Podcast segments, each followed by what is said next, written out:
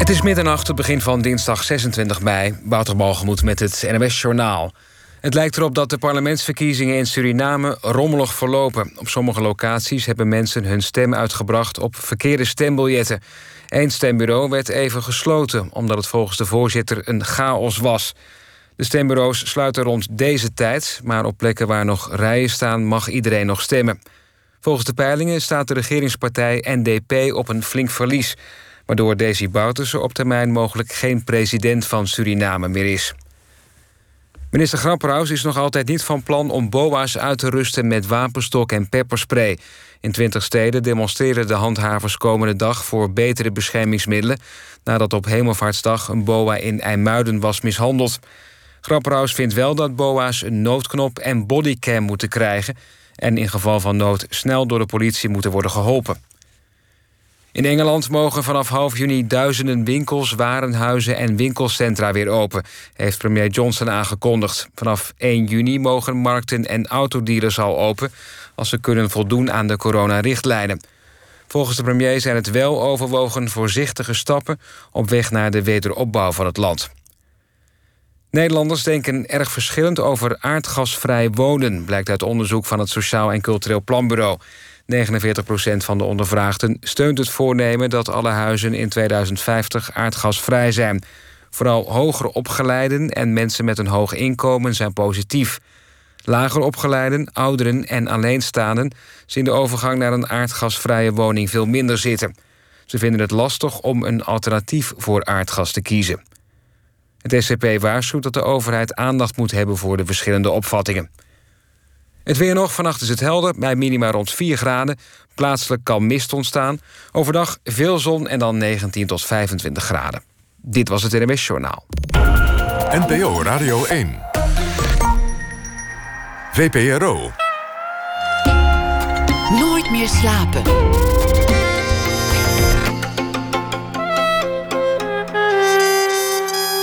Met Pieter van der Wielen. Goedenacht, dit is Nooit meer slapen. Keizer Tiberius regeerde het Romeinse Rijk en dat deed hij per post. Nog lang voordat thuiswerken in de mode raakte. Hij woonde op Rhodos en later op Capri en hij werd de droefkijkende keizer genoemd. Volgens Suetonius was hij ook een sadist en een pedofiel. En iemand die zoveel dronk dat zijn bijnaam uiteindelijk Biberius werd vanwege de dubbele tong. Ter zake. Sanna Valiolina is hier en zij schreef een boek, Een wolf bij de oren pakken, geïnspireerd op deze keizer Tiberius. Zelf groeide zij op in Estland, toen nog deel van de Sovjet-Unie, en ze heeft dus ervaring met grote rijken. Haar vader leefde nog onder Stalin, dus ze weet ook uit eerste hand wat een despoot is. Geboren in 1964 als Russisch sprekende Tataar in Estland, kwam ze in 1989 nog voor de muur viel naar Nederland. Ze heeft inmiddels een heel oeuvre geschreven, onder meer Het Kruis, Kinderen van Brezhnev en Didar en Farouk. Sana, welkom. Dankjewel. Dank dat je, dat je gekomen bent. Die, uh, die aandacht voor de klassieken. Ik vind het wel interessant als je uit, uit Rusland komt. Ik ben benieuwd wat dat destijds voor jullie in de Sovjet-Unie betekende. Waar, kende jij die oudheid van? Was dat deel van het curriculum? Waren dat verhalen die verteld werden? Nou, uh, voor mij persoonlijk uh, was het meer dat die belangstelling voor de klassieke of kennismaking met de klassieke uh, heeft echt met mijn vader te maken. Mijn vader was gewoon een ja, uh, enorme lezer. En uh, hij verzamelde boeken, dus we hadden thuis gewoon een gigantische boekenkast. En hij was ook uh, enigszins, ja, eigenlijk wel, kan ik wel zeggen, geobsedeerd door, niet zozeer ook de, door de klassieke oudheid, dus de Grieks-Romeinse oudheid, maar ook door de oude beschaving in het algemeen. Dus ik heb had bijvoorbeeld die epos van Gilgamesh, heb ik ook allemaal. Alles, alles mijn vader, en Egyptische beschaving. En dus inderdaad, de Grieks-Romeinse beschaving. Zo had ik bijvoorbeeld als kind, ik herinner me nog heel goed, had, had hij zo'n boekje thuis liggen.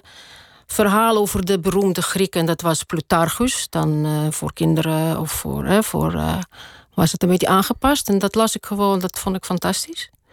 En dat was het dus een beetje, dat, dat was zijn persoonlijke belangstelling. Maar je had natuurlijk ook... Uh, kijk, wij, wij woonden natuurlijk in het imperium. En alles was ideologie. En er was natuurlijk een, toch wel een kleine groep mensen, intellectuelen... Uh, bijvoorbeeld klassici die zich volstrekt, uh, die, zich, die, die zich helemaal bezig hielden met de klassieke oudheid. Dus er is wat dat betreft enorm veel geschreven in Rusland. Uh, boeken van wetenschappers, historici, filologen over de klassieke oudheid. Prachtige boeken op heel hoog niveau. Want dat was veilig. Dan, dan kon je dat over was, iets schrijven zonder ja, je vingers te branden. Dat was zo, min of meer veilig, want uh, ach ja, uh, dat was lang geleden. En ach, die, die, die keizers. Dus het, het kon geen gevaar vormen voor de, voor de Sovjet-ideologie.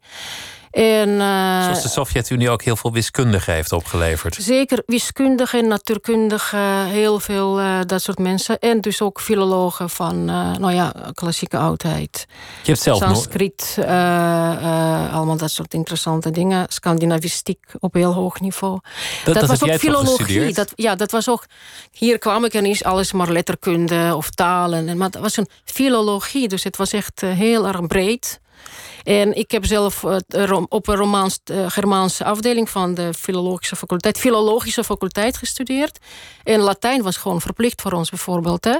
En mensen die uh, bijvoorbeeld Russisch studeerden, dus dat waren slavisten, die moesten oud Grieks leren. Dus dat, dat was toch een soort curriculum, inderdaad. Ja, ja, ja. Het was. ja, ik weet het, nu is het misschien veranderd, maar het was toch een soort gedegen. Ja, gedegen studie, kun je wel zeggen. Ja, we hadden natuurlijk een hoop onzin met ideologische vakken. Wetenschappelijk communisme was ook een curriculum. Tien, tien uur eh, per, per week allerlei idiote dingen. Waar je nooit meer wat aan zult hebben? Uh, nou ja, zoals Lenin zei, je kan in elke leer een kiem van, uh, van waarheid vinden. Maar het was natuurlijk uh, krankzinnig, ja. ja. Was dat voor jou ook echt de reden om, om Noorse talen te gaan doen? Om, om, om maar een veilig vak te hebben, om, maar, om nergens je vingers nee, aan te branden? Nee, het was pure romantiek. Noors was echt, eh, dat was ook trouwens, ik, ik las dus, dus, heel veel als kind. Onder andere dus natuurlijk door mijn vader, maar ik heb dus ook die saga's gelezen, die, die, die oud-Noors. En dacht ik, oh, oh, oh. En toevallig toen ik uh, ging studeren, want het was niet zo, je kon niet elke dag Noors doen. Het was Noors, Zweeds. Uh, uh, Fins, Deens, dat waren zogenaamde rare talen. Dus uh, bijvoorbeeld één jaar had je Noors, volgend jaar had je Deens. Dus je kon Noors maar eens in vier, in vier jaar studeren. En toen ik dus uh, de toelatingsexamens heb gedaan, je moest toelatingsexamens doen. Het was enorm prestigieus, die filologische faculteit van de Moskouse Staatsuniversiteit. Er waren 25 personen op één plek. Het was gewoon keiharde wedstrijd, concurrentie. En toen heb ik dat, dus toen, toen ik dat achter de rug had, uh, dus toen bleek dat zij dit jaar net met die Noors begonnen. Toen wilde ik gewoon absoluut Noors studeren. Zonder überhaupt na te denken over de toekomst. Wat moet je daar verder mee? Weet je, we waren zo ik, totaal niet praktisch of niet bezig met, met allerlei uh, ja, carrière dingen. Nee, totaal niet. Althans, ik niet. Uh, pure romantiek. Je moest ook nog echt wel een soort van concours doen. Je werd echt uh, op een matje. Ja, dat waren dus te midden van allerlei hoogleraren. Dan moest je uitleggen waarom je dan Noors moest eh, wilde studeren. Toen moest ik nog een of andere Noors woord. Uh, vlieplas moest ik uh, ontleden. ik heb gezegd dat het een vliegveld was. Uh, maar goed, nu wijken we een beetje. Maar goed, ja, dat is dus. Ja, ja, ja. Maar, te, mm -hmm. maar je zei. De oudheid, dat was lekker veilig, want niet ideologisch. Ja. Ik las dit, dit boek wat je geschreven hebt over, over keizer Tiberius met ergens in de verte in mijn achterhoofd ook deze vrouw is opgegroeid in de Sovjet-Unie. Mm.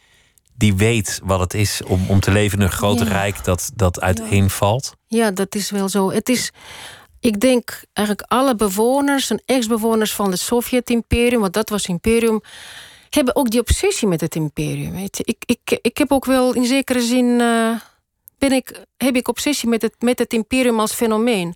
Met het macht en met die absolute macht. En dat heeft me altijd gefascineerd.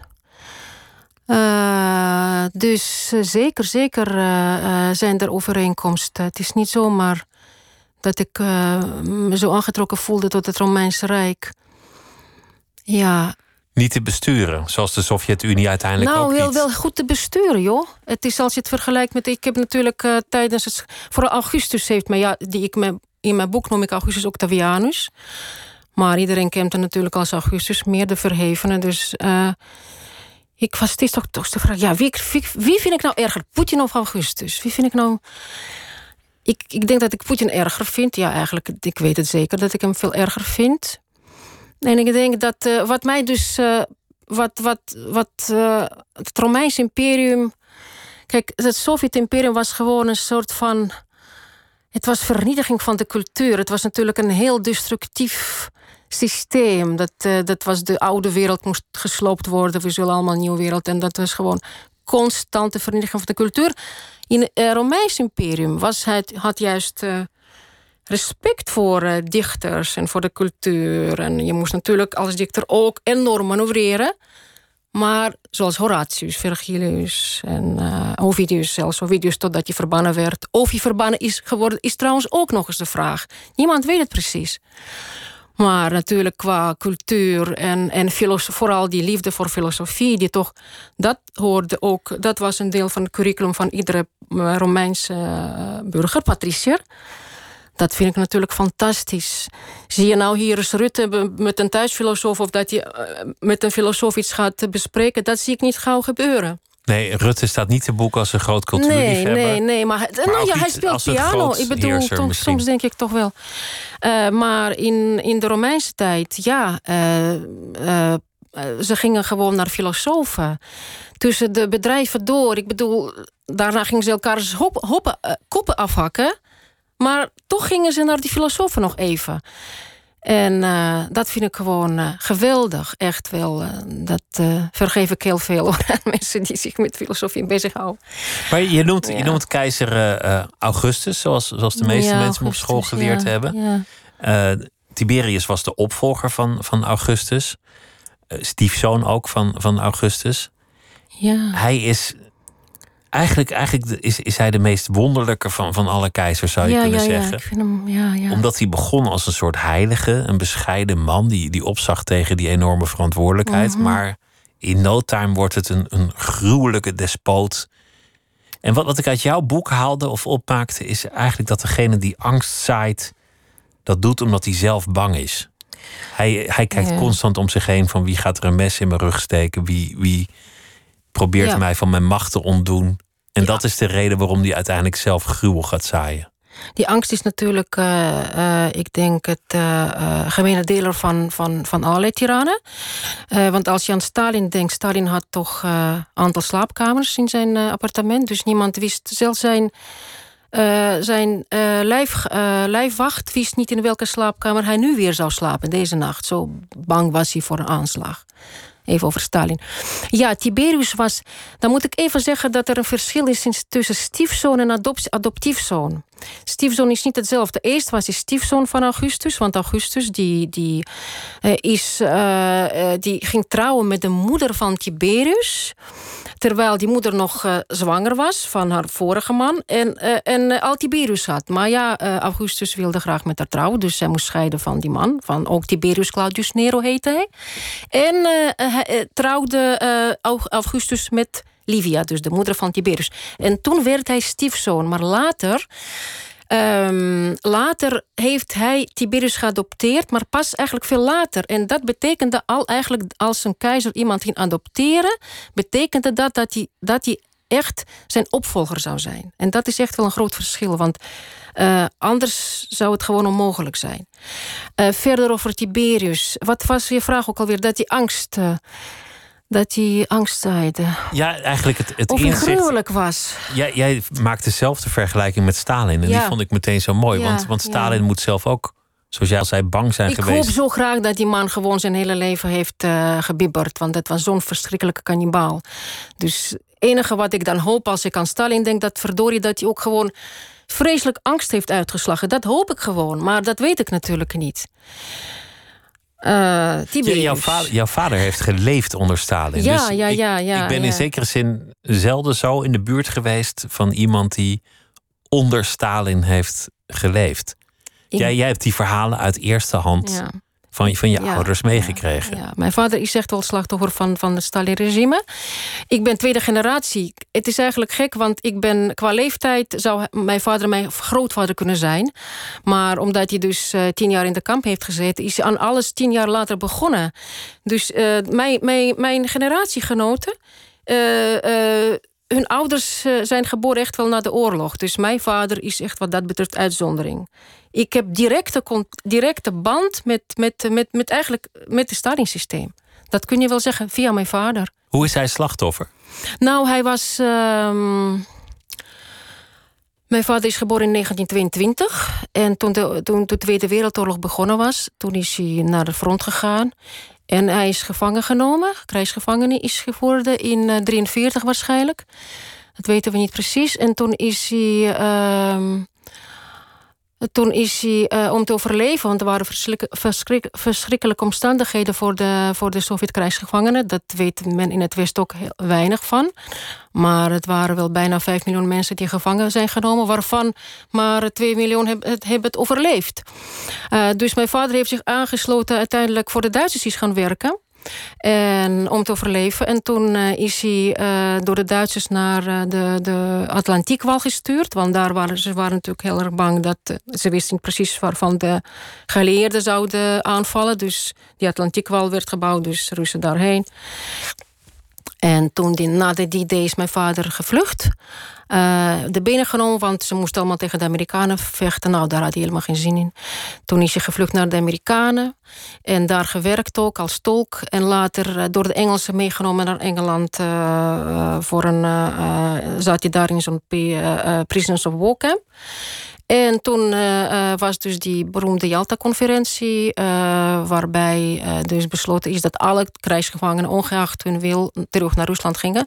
En dat betekende gewoon voor sommigen doodstraf en voor anderen tien jaar kamp. En mijn vader heeft tien jaar in die kamp gezeten. Dus hij is pas in 1955 vrijgekomen. En uh, dus dat is het verhaal van mijn vader. Dus dat is ook weer een heel verhaal apart, want daar ben ik natuurlijk ook heel erg mee bezig. Dat is mijn volgend boek. Weer helemaal heel Maar, maar vertelde hij daarover? Was dat een, wat een, een verhaal dat gewoon zo direct werd verteld over hoe het in het kamp was, wat hij daar meemaakte? Sprak hij daar makkelijk nee, over? Nee, nee, helemaal niet. En dat was natuurlijk ook een verboden terrein. Hè? Het was natuurlijk, uh, het was, uh, er bestond helemaal geen kamp in de Sovjet-Unie. We hadden geen hoeren, we, we, hadden geen kampen. Het was gewoon een perfect land. Dus uh, en dat was ook gevaarlijk om daarover te praten, want dat was echt wel verboden terrein. Maar jouw vader moet ook in het kamp hebben leren zwijgen. Want het was leren gevaarlijk. zwijgen, leren zwijgen. En hij is ook in, in de kamp, want hij zat, hij was de eerste jaren, hij, in het eerste kamp waar hij gezeten heeft, zaten ook heel veel intellectuelen. Daar is hij in aanraking gekomen. En ik denk dat uh, daardoor kwam ook zijn fascinatie voor de cultuur en, en die beschavingen. Dat was ook hun redding geweest natuurlijk. Hè. Die mensen kenden gedichten uit hun hoofd. Het waren enorme, hele erudite mensen.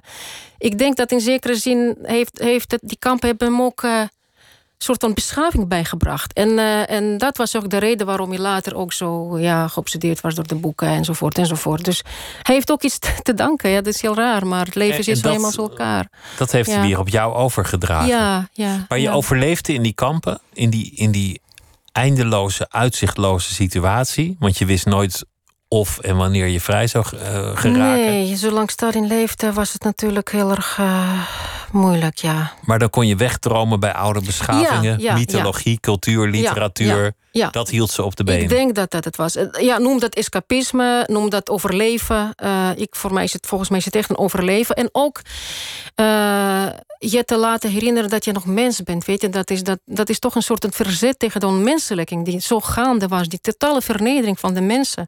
Want wat is een mens? Wat is en was een mensenleven in Rusland? Niks. Echt niks. Het is, en uh, door dat, daardoor dus voelde zich toch... Ja, iets uh, meer dan alleen maar het lichaam met een nummer. En, uh, dus dat is wel, denk ik, ook zijn redding geweest, geestelijk. Om geestelijk niet gek te worden of niet je enorm te verlagen tot, zoals de criminelen daar natuurlijk ook enorm huis hielden. Nou, dat was een, het moet een nachtmerrie geweest zijn. Ja. Wat, wat, wat, wist jij daarvan? Want je, je kreeg waarschijnlijk niet.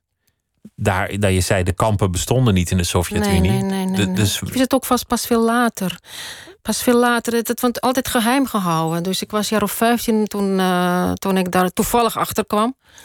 En, uh, en uh, later heb ik natuurlijk hem gevraagd. Hoe, hoe kwam je daar dan achter, toevallig? Uh, toevallig via mijn zuster, oudere zuster, die dat al wist. Maar dat moest ook allemaal geheim voor mij houden, want ik was nog klein en dom. En zij wist het weer van, haar, van, van onze neef. En die neef wist het wel van zijn moeder, die dat wel wist. Maar onze moeder vertelde dat weer aan ons niet. Nou, krankzinnig. Nou, om, om natuurlijk om ons te beschermen ook, hè, weet je. Dus. En uh, toen ben ik weer wel natuurlijk enorm. Uh, ja, uh, ja ik, ik ben nu met een heel onderzoek daarover bezig hoor. Dat, is, echt, dat houdt me heel erg bezig op dit, op dit moment. Die kampen en die geschiedenis. Die kampen, mijn vader, dat hele systeem. Wij, wij lazen op de middelbare school. Vijf miljoen krijgsgevangenen. Die, de Gulag Archipel is een, is een boek ja, dat, ja, dat ja. velen in, in het Westen kennen. Mm -hmm. Dat, dat boek, dat, dat kende jij dan niet? Nee, ik kende het pas hier in het Westen. Ik heb, over de, de, de, ik heb gewoon... Het eerste boek wat ik hier wilde lezen... toen ik naar Nederland kwam... dat was Gulag, Archipelag Gulag. De Gulag Archipel. Meteen gaan lezen. Want die kon je hier krijgen? Die ja, was natuurlijk. Hier natuurlijk. Ja, dat was in de jaren... Wanneer heeft hij dat geschreven? Ergens in de jaren 70, 72 of zo, zal ze niet zijn. Ja, voor dat boek kon je in de bak draaien, hoor, in Rusland. Dat was natuurlijk totaal verboden. Dus uh, nee, dat was eerst een boek. Ja, ja, ja.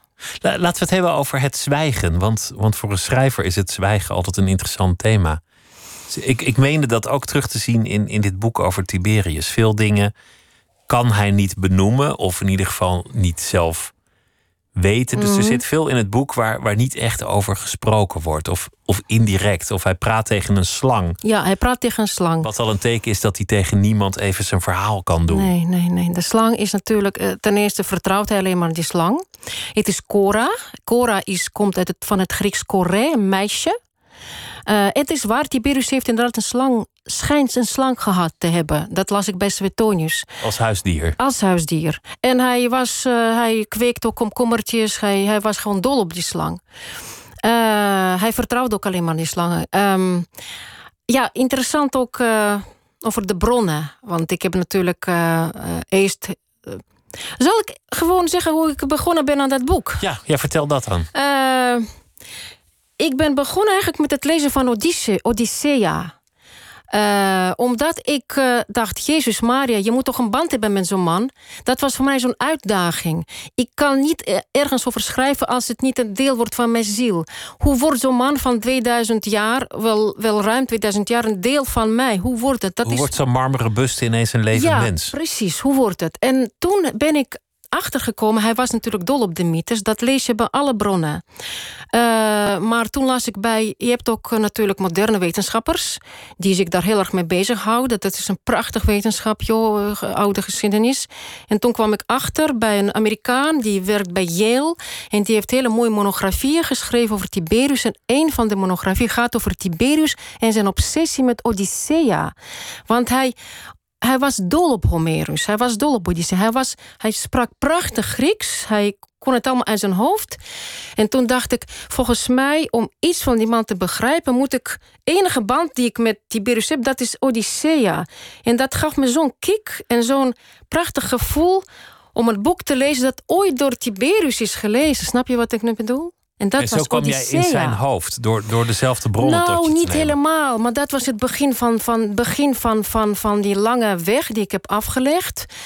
Want eh, het is me wat om over zo'n man te schrijven. Weet, er is zoveel komt op je af. Je moet kiezen, dat weet je niet. Op het moment dat je daarmee bezig bent, weet je absoluut niet wat je wel en niet gaat gebruiken. Je hebt nou, ik heb geleden. Het was echt zwaar. Ik begreep er helemaal niks van mezelf. Waarom moet ik zoiets doen? Waarom? Wat, waar komt die masochisme vandaan? Kijk, je, was bezig totaal met iemand anders en toch opeens ging ik aan mezelf denken. Ik had enorme faalangst. Eh, en, en de berg boeken groeiden en groeiden en groeiden. Want in elk boek zag je weer iets anders. Oh, en dit en dit en dit. Ik moet het lezen. Ik, ik heb wel, ik denk, jaar of drie gelezen, wel met onderbrekingen. Totdat ik dacht, nu moet ik daarmee ophouden. Ik, moet, ik word gek. Kijk, je hebt mensen. We komen weer bij die formaliteit: glas half vol en half laag. Half vol en half leeg. Kijk, ik, ik dacht altijd van. Ik weet nog niet genoeg. Ik moet meer weten. Ik moet meer weten. Na drie jaar dacht ik. dit gaat, niet, dit gaat niet meer zo. Toen heb ik gedacht, dit weet ik. En nu ga ik naar Samos. En nou, ik ben naar Samos gegaan. Wie weet het eiland. Ik huur een huisje. Ik heb een huisje gehuurd. Ik heb een auto gehuurd. Ik, ik had een, een koffer vol boeken. Ik was alleen voor het toeristenseizoen. En daar ben ik gaan schrijven.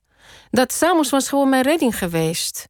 Want, want dat is ook nog een wonderlijk aspect aan, aan Tiberius. Dat zijn leven in strikt geografische termen enorm uitgestrekt is. Ja, Van daarom. Rome naar Rodos, naar, naar Capri, naar Germanië. Pannonië. Zuid-Spanje, weet ik veel. Hij is overal geweest. Zeker, overal geweest. En dat is, dat, ik denk dat hij ook daarom verwantschap voelde met, met Odysseus. Odysseus, zeg je in het Nederlands.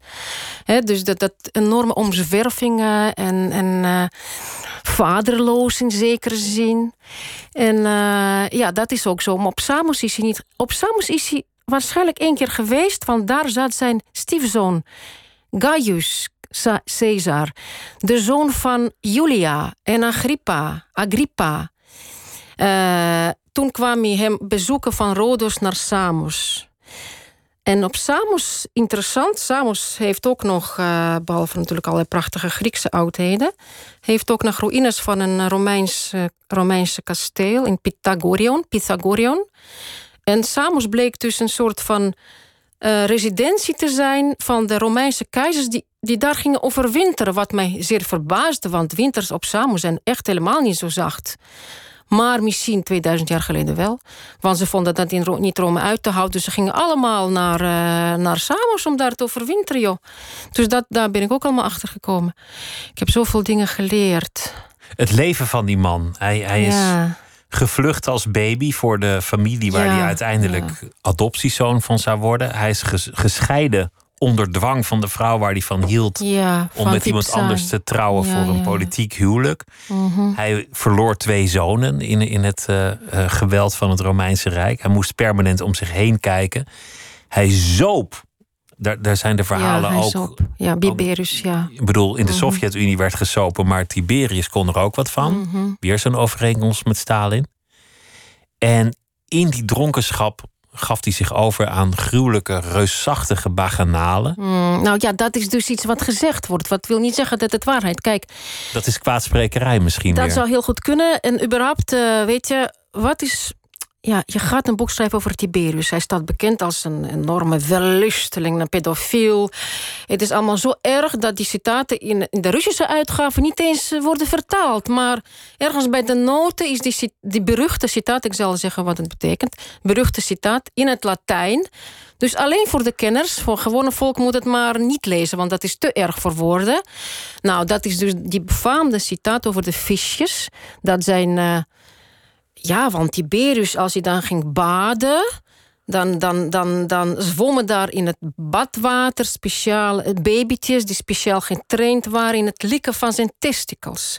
Nou, dat kan natuurlijk geen Sovjetlezer aan, dat begrijp je wel, dus dat werd onver- onvertaald eh, gelaten. En dat komt van Suetonius. die Dat komt van dat. Suetonius en allerlei andere dat soort dingen. parende meisjes en jongens en nou ja, wellusteling van de hoogste orde. Maar eh, weet je wat? Ik dacht, ik ga heus niet eh, dat allemaal eh, opschrijven en dat allemaal. Want die obsessie met seks staat me ook zo enorm tegen. En ik denk, het is, het is zo makkelijk om dat te doen. En mijn taak als schrijver is om die stereotypes af te, te doorbreken. Dat heb ik geprobeerd. Dus ik laat het wel ergens. Natuurlijk, want eh, eh, wel ergens eh, doorschemeren. En ik citeer ook sommige dingen. Maar het is, dat alles blijft in het midden. Je weet echt niet in dat boek wat, wat, wat echt is gebeurd en wat niet. De werkelijkheid en droom. Alles blijft in het midden. Want die seks, dat kan best wel zijn geweest dat zijn vijanden verhalen verspreiden. Ja, ja. Hij ja. zat op afstand, hij Ja, regeerde precies, op afstand. dus precies, het was makkelijk roddelen. Makkelijk roddelen. Want ik, even een klein voorbeeld uit de moderniteit, mag ik? Ja? Eh, ik had gewoon een, een tijdje geleden ook eh, eh, iemand, eh, persoon uit een prachtige buurt in Nederland, ergens. allemaal hoogopgeleide, kapitaalkrachtige mensen wonen daar. Daar ko- komen opeens nieuwe buren wonen. En die buren met twee kinderen, en die zijn nou niet zo op contact. Dat kan toch zijn, dat je, hoeft toch niet per se meteen eh, met, uh, langs alle deuren te gaan. En uh, binnen de kortste keer ontstaan er de wildste geruchten over die mensen. Pedofilie, dit en dat. Weet je, zo werkt het menselijke brein. En zo heeft het toen ook gewerkt waarschijnlijk. Hij zat ergens, te, hij zat dus op Capri... Natuurlijk, dat zijn denk ik meer. Dat, dat kunnen heel goed fantasieën geweest zijn. Plus die kwaadsprakerij waar je het net over had. Heel goed mogelijk. Want dat heb ik dus ook bij die Amerikaan gelezen bij, van de Yale University. Uh, er was natuurlijk altijd die machtsstrijd. Hè? Altijd die machtsstrijd. En daar was dus een kamp van Scribonia. Scribonia was de tweede vrouw van Augustus, de moeder van Julia. Dat waren echt de Juli. En die moesten niks van Tiberius hebben. Ze waren ook, natuurlijk, Julia was toen ze nog niet verbannen was naar het eiland door haar vader Augustus. Doodsbang dat Tiberius haar zonen, dus die, die Gaius en, en Lucius, uh, van de troon zou stoten. Dus het zou heel goed kunnen zijn dat dit ook een rol heeft gespeeld bij het ontstaan van al die geruchten. En schijnt ook zo te zijn dat, uh, dat er ook iemand was uit het kamp van Juli, dus van die Scribonia-kamp, die allerlei dat soort dingen, kwaad, kwade dingen over Tiberius heeft geschreven. En die zijn allemaal overgenomen. Eerst door Suetonius en door Tacitus en Cassius, Cassius schrijven daar minder over. Dus dat is het ook. Dat is ook heel goed om dat te weten. Dus ik was echt zo dankbaar dat er ook uh, uh, dus die man bestaat. Die dat uh, veel genuanceerder en, en, interessanter. En, want ja, ik heb ook gezien, er zijn wel boeken over Tiberius geschreven. En dat gaat allemaal over hetzelfde. Al... Maar hij krijgt nergens een goede pers. Uiteindelijk is iedereen het erover nee, eens nee, dat nee, het een, dat Ik het verdedig hem was. niet, maar ik probeer toch een beetje uh, nee, hij wordt een vreselijke tiran. En dat laat ik natuurlijk ook heel goed zien. Dat hij dat uh, vreselijke dingen doet. Maar hij weet het ook van zichzelf. Althans in mijn boek. Uh, hij verliest zichzelf. Hij verliest, verliest zichzelf. En hij ergens... De, het was een hele grote misantroop. Hè? Dus ergens... heeft hij eigenlijk de mensen opgegeven al. Dacht, nou ja, goed. Hij, hij heeft geprobeerd om, om een soort van ja, nou, de, democratie, democratie was natuurlijk al lang niet. Dat was natuurlijk al lang uh, door Augustus afgeschaft. Uh, onder de mond van verdedigen van democratie. Dat is heel mooi. Dus van republiek bedoel ik. Mm, dus hij heeft uh, nog iets geprobeerd. Tiberius schijnt het, maar het is gewoon... Dat is hem niet gelukt. het is dus hem uit de handen geglipt uiteindelijk. Zo uiteindelijk wel. En, en toen is hij dus enorm gaan afglijden. Over het eiland Capri ja, dat je beschrijft. Ja doet me altijd denken aan, aan zo'n Frans hitje uit de jaren zestig. En we gaan hem nog draaien Niet, ook. Ja. Zij, zij zeggen Capri. Om Capri, hen, ja, Capri. Om hen moverende ja. redenen. En dit is van, uh, van Hervé Vidaar. gaat gewoon over een man. Het is uit met zijn meisje. En daarmee ook uit met de jaarlijkse vakantie naar het mooie eiland Oh, Capri. zo is het, ja. Nou, daar gaan we. Ja, oké. Okay.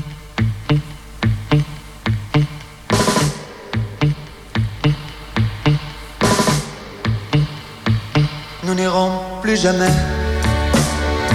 où tu m'as dit je t'aime. Nous n'irons plus jamais. Tu viens de décider. Nous n'irons plus jamais. Ce soir, c'est plus la peine.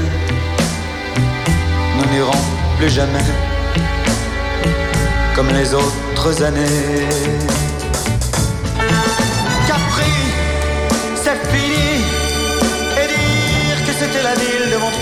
Amour Capri, c'est fini. Je ne crois pas que j'y retournerai un jour. Capri, c'est fini. Et dire que c'était la ville de mon premier amour. Capri, c'est fini. Je ne crois pas que j'y retournerai un jour. Nous n'irons plus jamais. Où tu m'as dit je t'aime. Nous n'irons plus jamais comme les autres années. Parfois je voudrais bien te dire recommençons, mais je perds le courage, sachant que tu diras non.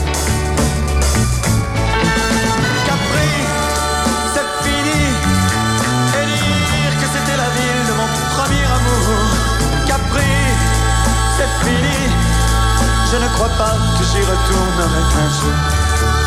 Capri, c'est fini. Et dire que c'était la ville de mon premier amour. Hervé Villard met het uh, hitje Capri Sefini. Capri, het eiland waar uh, Tiberius uh, leefde en probeerde Ja, te elf regeren. jaar. Elf jaar heeft hij daar gewoond. Sana Valiolina Ja. is hier, eh, die zit tegenover me, schreef een boek, Een wolf bij de oren pakken, geïnspireerd op deze keizer. En vertelde en passant ook over haar eigen jeugd in wat toen nog heette de Sovjet-Unie. Estland heet het nu, waar ze opgroeide. Waar, eh, waar veel vakken onveilig waren en daarom veel mensen kozen voor vakken die wel veilig waren. Taalkunde, wiskunde, de oudheid. De literatuur kwam via jouw vader, die overleefde in een Stalinistisch kamp door zich te verrijken met cultuur en zich te verdiepen in oude beschavingen. Vertelde thuis weinig over die kampen. Dat kon ook niet. Dat was niet veilig. Die kampen hadden immers nooit bestaan. Maar hij droeg wel op jou over de liefde voor de literatuur. Pas later kwam je erachter, eerst op je vijftiende, via je zusje, die het weer wist van een nichtje, et cetera, dat die kampen hadden bestaan. En pas toen je in Nederland kwam in 1989, las je voor het eerst de Gulag Archipel, waarmee je echt kon lezen wat er, eh, wat er allemaal gebeurd is in, in die kampen en in die jeugd. Je zei ook, eh, Stalin, ik hoop dat hij bang is geweest. Ik hoop dat hij angst heeft gehad, want hij heeft veel angst verspreid onder anderen. Een overeenkomst met de keizer die jij beschrijft, die uit angst angst gaat zaaien. En wat ik ook wel interessant vond, is dat je, dat je het had over dat zwijgen dat in, jou, in jouw jeugd aanwezig was. Het tussen de regels eh, lezen. En je zei de Romeinen die hadden tenminste nog cultuur. En toen zei je over de Sovjet-Unie, alle culturen werden verpletterd, want er moest een nieuwe beschaving komen. Want jij stamt af van Tataren, groeide op in Estland. Dat zijn alvast twee beschavingen die verpletterd werden. Ja, goed, eh, over Estland. eh, het is natuurlijk een heel klein landje. dat eh, toevallig op een hele prettig geografisch gelegen plek lag. eh, aan toegang tot de zeeën. Dus het moest natuurlijk een eh, deel worden van een groot imperium. Dus Zo. de Estse cultuur mocht eigenlijk niet bestaan. Nee, nee dat, eh, dat was natuurlijk een Russificatie. Volstrekte Russificatie. Maar Estse cultuur eh, bestond in die zin natuurlijk een klein beetje veel. Bijvoorbeeld de Russische Estse zang. Hè? Dat zang was een. eh, was, eh, het is, Esten kunnen geweldig zingen. Er zijn prachtige koren daar. Dus die hebben altijd al gezongen. Die Dus dat- muziek heeft overleefd. die muziek heeft het toch overleefd, ja. ja misschien niet de in de meest authentieke vorm. Maar was wel, die volksmuziek is echt wel fantastisch. En eh, ja, dat was er wel. Eh Tataren weet ik niet zozeer, omdat ik natuurlijk eigenlijk helemaal niet Tataars ben opgevoed. Want je bent Russisch opgevoed. Ik ben Russisch opgevoed, ja. Mijn beide ouders zijn weliswaar Tataar. Maar ze zijn natuurlijk ook al... eh, mijn vader is in Moskou geboren. Mijn moeder is in de buurt van Leningrad, wat nu Petersburg is. Dus zij waren dus... zij heeft haar ouders verloren al heel vroeg. En zij gingen dus trouwen toen in, in Tallinn. Dus ik ben totaal niet Tataars opgevoed. Eigenlijk Tataars nu- is islamitisch ook. ja, Tatarisch islamitisch. In, in feite ben ik een moslima. Want als je eenmaal als moslima geboren bent, dan kan je niet zomaar daarvan af. Maar eh, strikt gezegd, maar ik ben totaal. eh, ik spreek ook geen taal. Dat vind ik heel erg. Ik heb tot mijn zesde heb ik Est en Tataars gesproken. En helemaal geen Russisch. Eh, Want ik zat op de Estse crash. Ja, alle Russische vrouwen werkten. Mijn moeder werkte gewoon keihard. Mijn vader ook. Dus ik ging naar de crash. Daar leerde ik Est. En Tataars werd thuis gesproken. Maar toen moest ik op, s- naar school. Toen dacht mijn moeder, oh jee, die moet wat Russisch gaan leren. Dus heeft mij, in een jaar heb ik Russisch geleerd. En toen is mijn Tataars weggezakt. Helaas, want Est is altijd gebleven. Omdat ik ook naar de muziekschool al dingen waren in het Est. eh, kinderen, eh, vriendjes, vriendinnetjes, dat soort dingen. Maar Tataars is helaas weggezakt. Ik begin nu echt wel te denken, jee, ik begin echt nu belangstelling eh, voor Tataars en die cultuur. eh.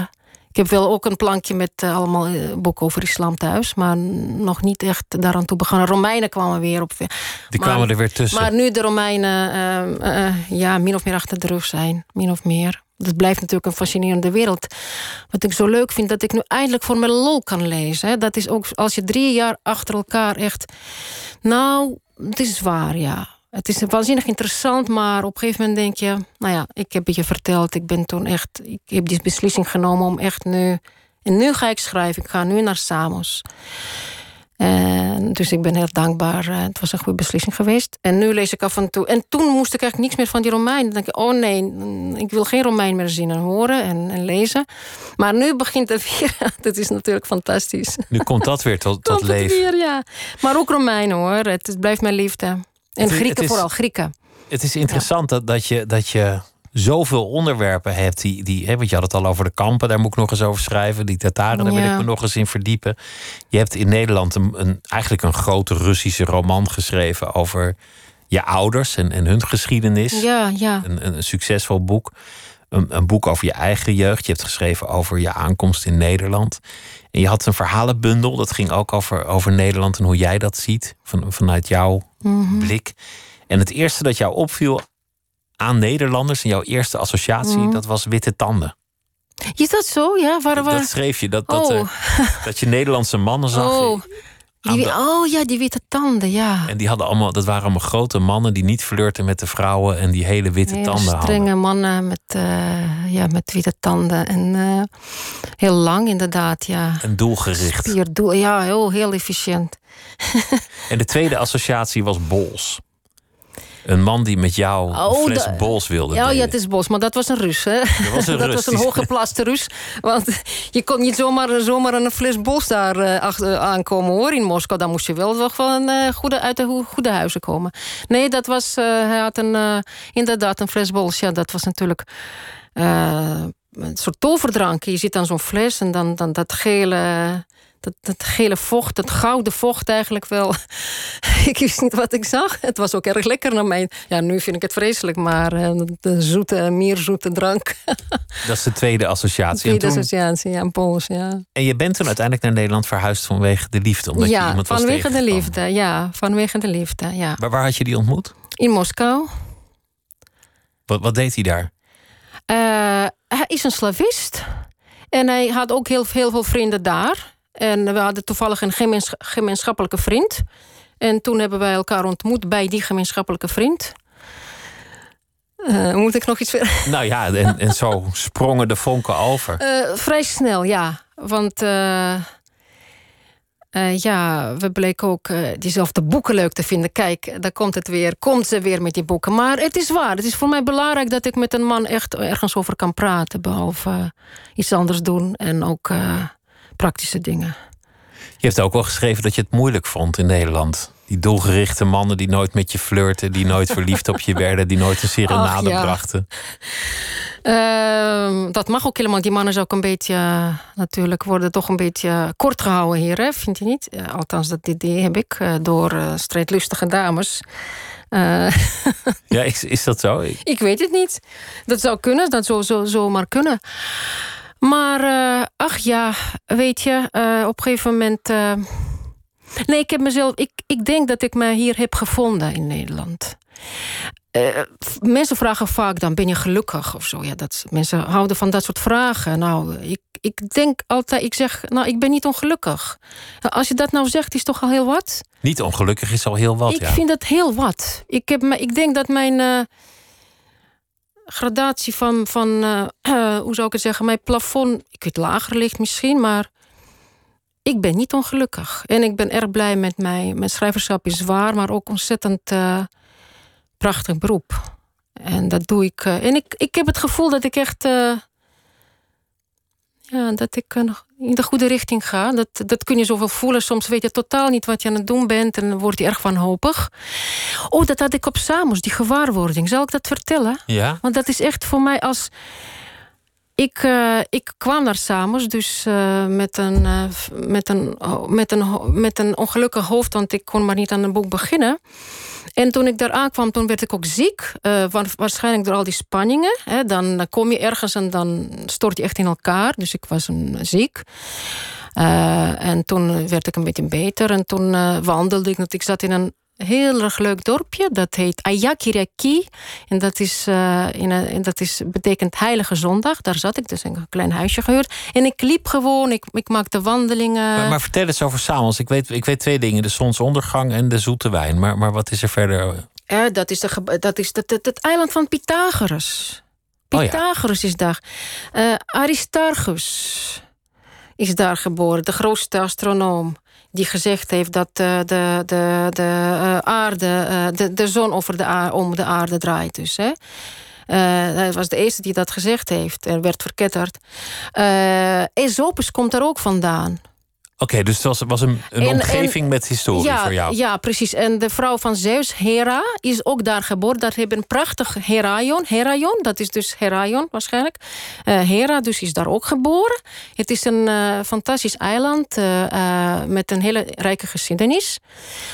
Uh, dus die Romeinen overwinterden er ook nog eens. Maar uh, dus ja, uh, vertel, ik wil dus vertellen hoe, hoe het was voor mij. Dat ik, ik, ik was dus herstellende van die ziekte en ik moest aan het boek beginnen en ik liep daar om het, om het dorpje heen en, en door het dorpje heen. en ik zag daar twee oude Grieken. En zat er zo'n mannetje op een terras, die was misschien tachtig.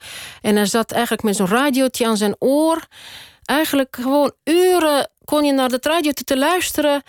En ik dacht, Jezus, die man is volgens mij volmaakt gelukkig. Hij zit op zijn terrasje met een klein kopje koffie. Hij kijkt naar de zee. Achter hem is die prachtige berg Kerkis van... Uh, die is zo mooi, die berg. En wat moet ik nou? Wat, wat, wat? Zo kan je ook leven. Je kan gewoon samenvallen met, met, met het leven. Terwijl jij je verliest in een boek dat, dat Ja. niet afkomt en een geschiedenis die uit je oren komt. Terwijl ik kennelijk alleen maar dingen kan, kan voelen of begrijpen. Door, door, door, door daarover te schrijven. Ik dacht, wat ben ik toch een. Wat is, wat is toch met mij aan de hand? Dus ik, ik voelde een beetje. Maar toen eh, dacht ik, dat is gewoon zo. Dat, dat is gewoon zo. Dat is gewoon mijn lot. Ja, zo ben ik ook weer. Amorfaat, je moet ook je, je lot eh, leren waarderen en ook je niet steeds tegen verzetten. Dan is dat gewoon, dat is dat het gewoon. Dan moet ik schrijven. is wel een mooi beeld. manier, eh, Dat, dat die man die zit daar met zijn radiootje, misschien wel dag in dag uit, kopje Ja. koffie, kijkt over de zee. rustig. Komt over als zijnde gelukkig, dus dat mogen we aannemen of projecteren. Maar jij moet, moet studeren, schrijven, ploeteren, lijden. En dan is dat boek ja. af en dan kan je één dag over de zee uitkijken en je tevreden voelen. En dan begint de onrust alweer. Ja, ja, die onrust begint nu al. En is dan dat geluk dat jij ervaart die ene dag dieper dan het geluk dat hij elke dag van nature heeft? Dat zou kunnen, maar ehm, dat weet ik niet. Want zo zien ze, die mensen zichzelf niet, weet je. Dus ik, kan, ik kon ook niet met hem daarover praten. Maar Het was een projectie hè, vanaf het begin. Ja, Misschien ja, had hij wel stress. Ja, ja, ja, ja, dat weet ik niet. Maar eh, eh, ja. Het is zo. En je toch zei, is dat zo, toch mijn is dat lot. die spanning. Hè? Want eh, kijk, wat, is, wat zo interessant is, dus eh, dit voorbereiding voor het boek. Ik ben dus door over het boek, over de Romeinen te schrijven, ontzettend veel van Grieken gaan houden. Want natuurlijk, die, die Romeinen die hadden ook diep respect voor de Grieken. En, en de hele Romeinse cultuur is eigenlijk enorm gebaseerd op de Griekse cultuur. Het is, een- is daaruit voor voortgevloeid. En eh, toen had ik een paar begrippen uit de Griekse filosofie. Ik, ken helemaal geen, eh, ik, ik heb geen filosofie gestudeerd, wat dan ook. Maar eh, een paar begrippen, bijvoorbeeld zo'n begrip als tonos. En tonos komt ook eh, voor in dat boek. Eh, en tonos betekent spanning. En dat komt ook een beetje uit de Stoa-filosofie. Dat zij vonden dat een ziel van de mens moest een bepaalde spanning hebben. En dat was tonus. Als je die spanning niet had, dan verslapte je ziel. En daar was je eigenlijk blootgesteld aan alle verleidingen en dan bezweek je. Weet je? En dat is die tonus, die spanning. Je moet die tonus hebben in je ziel. En toen dacht ik, oh, wat is het mooi. Dus die spanning moet je hebben in het leven. Ik hou helemaal niet van vrijblijvendheid ook. Ik heb altijd een hekel aan gehad. Dus je moet je niet overgeven aan elke dag drank, wellust en, en feest. Je moet af en toe uit de band springen, want anders word je gek. Dat vind ik oprecht. Maar het gaat toch echt om. eh, Discipline, dat is toch ook dis- altijd zelfdiscipline. Oh ja, dat is Apollo absoluut. versus Dionysus. Dionysus Ja. van, van de wijn Ja, en het precies, gezang. En. Apollo van de discipline. En. Dionysus is niet je vriend, want Nee. die zegt uiteindelijk als je aan de afgrond staat... ah joh, afgrond, afgrond, neem er nog geen joh, komt wel goed. Mhm, Niet, niet wat een vriend zou Ja, doen. maar ik waardeer Dionysus ook wel. Een beetje van Uit de band springen is heel belangrijk af en toe. Ja. Schrijf je in het Nederlands of, of in het Russisch inmiddels? Eh, ik zal je zeggen, ik heb alle boeken in het Nederlands geschreven. Kinderen van Brezhnev heb ik twee versies gemaakt. En uh, Russische versie van uh, Kinderen van Brest is ook in Rusland uitgegeven. Hele mooie uitgave en dat, dat heeft ook een andere titel. Titel heeft, heet, is Ik ben niet bang voor blauwbaard. Want het blauwbaardmotief is natuurlijk ook een soort motief van dat boek steeds. Van die blauwbaard, dat kleine kamertje, wat gebeurt er allemaal. Het is natuurlijk ook heel metaforisch. En dit boek, ik ben begonnen met het Russisch. En toen weer Nederlands en Russisch-Nederlands. En op een gegeven moment heb ik toch weer voor het Nederlands gekozen. En alle stukken die ik in het Russisch heb geschreven, heb ik weer vertaald in het, in het Nederlands. Dat was ook heel interessant. Wel heel vermoeiend, maar ook wel heel interessant, omdat het gewoon toch wel zulke verschillende teksten waren in wezen. En, dat, en dat, dat, vond ik, dat vind ik een verrijking voor het boek. Dat ik het, want in het Russisch ja, schrijf ik toch heel, echt heel anders. Maar de taal is heel belangrijk. Het, het deed ja. me denken aan Couperus die over de oudheid schrijft. En dat doet in een, in een heel verhalend. Couperus is mijn lichtend voorbeeld. Couperus is mijn lichtend voorbeeld. Ik heb die antieke verhalen verslonden werkelijk. Heeft me zoveel gegeven. Couperus en Vestdijk. Nou, Vestdijk natuurlijk, ja. Dat, maar, die... maar Vestdijk, oh, die had ik niet, niet verwacht. Die, die schreef volgens mij veel over, over de middeleeuwen, toch? Nou, Couperus heeft tig uh, roman, romans geschreven over de klassieke oudheid. De nadagen van Pilatus, dat is echt een meesterwerk. En Xerxes, maar, maar, maar Vestdijk? Uh, ook nog uh, iets over de Griekse, de, de um, verminkte Apollo. Dat is juist de verminkte Apollo gaat over de, de, de, de komst van Dionysus in de Griekse cultuur. En, en mensen zich daartegen verzetten, want daar komt die chaos. Dus dat komt opeens die maatschappij binnen. Dus heel veel mensen willen dat niet. dus ja, Vestdijk zeker heel veel aan hem gehad. Psychologisch ook. Uh, hij is een geweldige schrijver, de beste schrijver vind ik. Ik, ik snap niet wat, dat, dat hij niet wordt gelezen. Dat, ik snap echt niet dat Visdijk gewoon in dit land niet wordt gelezen. Ik snap überhaupt niks van Nederlanders. Uh, mondvol hebben over de Nederlandse identiteit. Ga dan je eigen boeken lezen.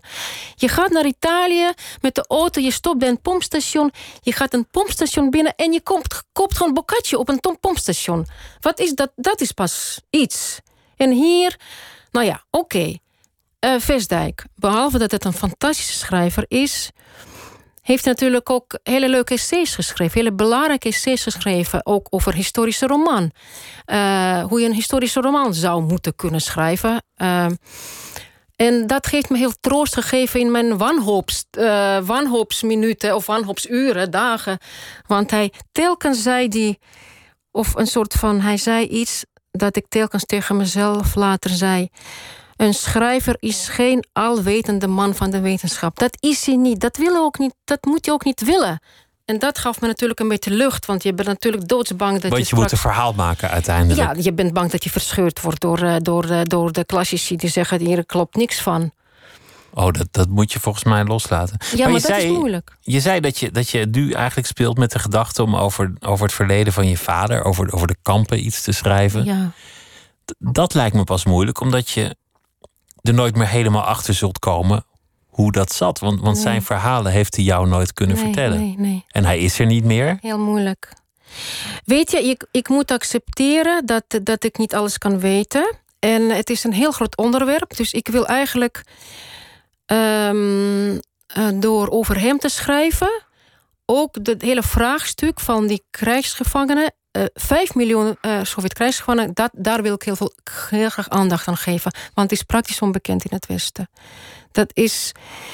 En dat wordt inderdaad een hele klus, maar ik ben nu bezig. Ik ben, we zijn ook een film aan het maken. Is nu een documentaire maak ik met, met een regisseuse over mijn vader. En wij. Um, we hebben best veel archiefonderzoek gedaan en naar de plekken geweest, naar die kampen geweest, naar, naar een plek waar hij vast heeft gezeten, in de Oeraal geweest. Dus ik ben heel erg daarmee bezig. Ja, en sommige dingen, daar kom ik nooit achter. Nee, dat is waar. En dat vind ik uh, heel, heel stom van mij, dat ik dat nooit aan hem gevraagd heb direct. Dat ik toch altijd een soort van ontzag had of iets van, van, van bang zijn om, was om hem te te grieven. Iets, iets ik weet het niet. Je, je durfde daar niet te komen. volstrekt. Ik, uh, ik, ik, ik bijt me nu aan mijn ellebogen. Zo stom vind ik het van mezelf. Je, je hebt toch familie en, en oude kennissen en vrienden en alles in, in Rusland, neem mm -hmm. ik mhm. aan. Wat, wat, wat weet jij nu over, over corona? Want, want eigenlijk is dat ook zo'n zo'n merkwaardig onderwerp we komen er niet echt achter hoe het zit, hoe het gaat. Ik, ik, ik lees allerlei nieuwsberichten van over de hele wereld van hoeveel gevallen. En die moet je allemaal ook niet geloven. Maar in Rusland ze weet het zelf heel slecht. Mijn zusters, uh, ik heb een zuster, oudere zuster, die woont in Moskou. En die werkte nu, uh, zij werkt gewoon in de kliniek. En dat was een, uh, het is een zo, uh, gynaecologische kliniek. En uh, um, die is nu opgebouwd, uh, omgebouwd tot de coronakliniek. Dus daar zitten nu 2000 bedden met coronapatiënten. Dus vrouwen mo mogen nog wel bevallen hoor. Die afdeling is wel intact. Maar de rest is allemaal coronapatiënten. En mijn zuster is, zij is geen arts. Zij is een biochemica. Dus zij werkt op een laboratorium met heel ingewikkelde analyses. Maar op dit moment doet ze analyses voor de coronapatiënten. En zij weet helemaal niks. Ze weet alleen wat haar computer laat zien, dat ze de leeftijd van de mensen en hun bloed, uh, bloed testen. Die, die maakt ze zelf, dus dat, dat ziet ze natuurlijk. En mensen vanaf 30 jaar, uh, 40, 50 echt uh, scheringen. Inslag? Inslag. Het is heel erg gewoon. En, en verder, iedereen zwijgt of ze heeft gewoon geen informatie. Geen cijfers, niks. Want het mag eigenlijk niet bestaan. Nee, dat, eh, dat mag niet bestaan. Want het land is, zit natuurlijk in een vreselijke financiële economische crisis. Dus iedereen wil maar steeds werken verder. Dus het is allemaal heel halfslachtig daar ook. Dus uh, je krijgt al. Uh, ik denk dat het uh, heel erg is. En in Moskou valt het nog mee, omdat je daar toch een klein beetje moderne klinieken hebt of zo. Maar in de provincie gewoon een heel erg. Maar zij weet dus van cijfers weet niemand iets. Dus jij kan uit haar verhalen opmaken dat het heel erg is daar, ja. of dat er heel veel gevallen ja. zijn. Ja, want zij ziet het gewoon. Ja. Maar verder is de sfeer doorlopen, mensen niks aan de hand, gaan we naar je uh, werk. Zoiets een beetje. En, maar het is wel zo dat er nu uh, alleen mensen die echt bijna in een kritieke toestand zijn, kunnen naar een ziekenhuis. Dus dat zegt ook wel wat. Dus mensen die nog niet zo heel erg aan toe zijn, die moeten maar thuis uh, zien te, te, te, genezen. En de rest, dus alleen hele erge gevallen worden uh, opgenomen. Dus betekent dat die capaciteit heel erg uh, heel klein is gewoon. Ja. Nee, ja, dat is me wat zeg, ja.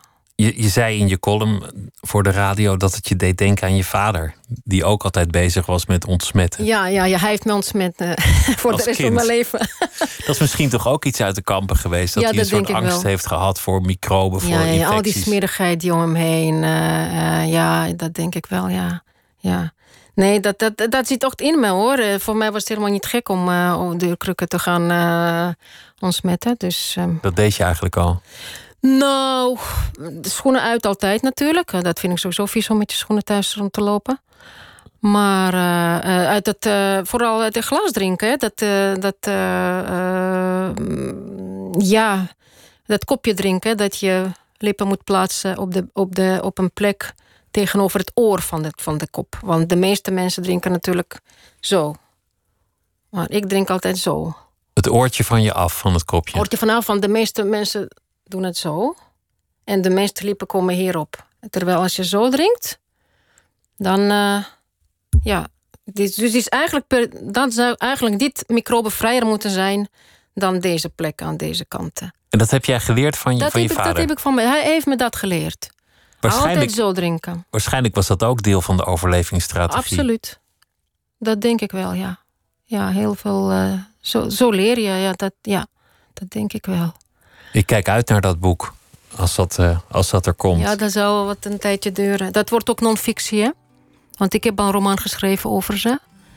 En dit wordt een heel ander boek. Want eh, in dat andere boek, die daarvoor ook was ik helemaal niet. Ik, ik was er niet. Het was voor mijn tijd nog. En nu moet Het ik mezelf of- ook op de een of andere betrekken. En dat vind ik heel lastig. Dat wordt zo ook privé. Hoe moet ik dat doen met te persoonlijk? Ja, daar moet ik heel erg goed over nadenken. Dat komt. Dit boek is er nu. Een wolf bij de oren pakken. Sana Valjulina, dank je wel dat je langs wilde komen. Dank je wel ook. En ik wens je heel veel eh, succes met alles dat, eh, dat gaat komen. En dit was eh, Nooit meer slapen voor deze nacht. Morgen is muzikant Robert-Jan Stips hier te gast. Vanwege 50 jaar Kralingen, een jubileum. En zometeen bij Miss Podcast Lavinia Meijer. En ik wens u een goede nacht.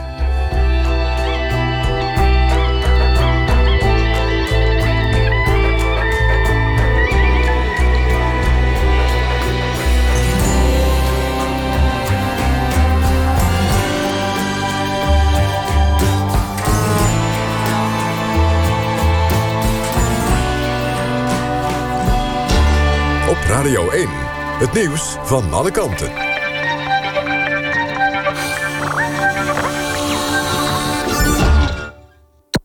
NPO Radio 1.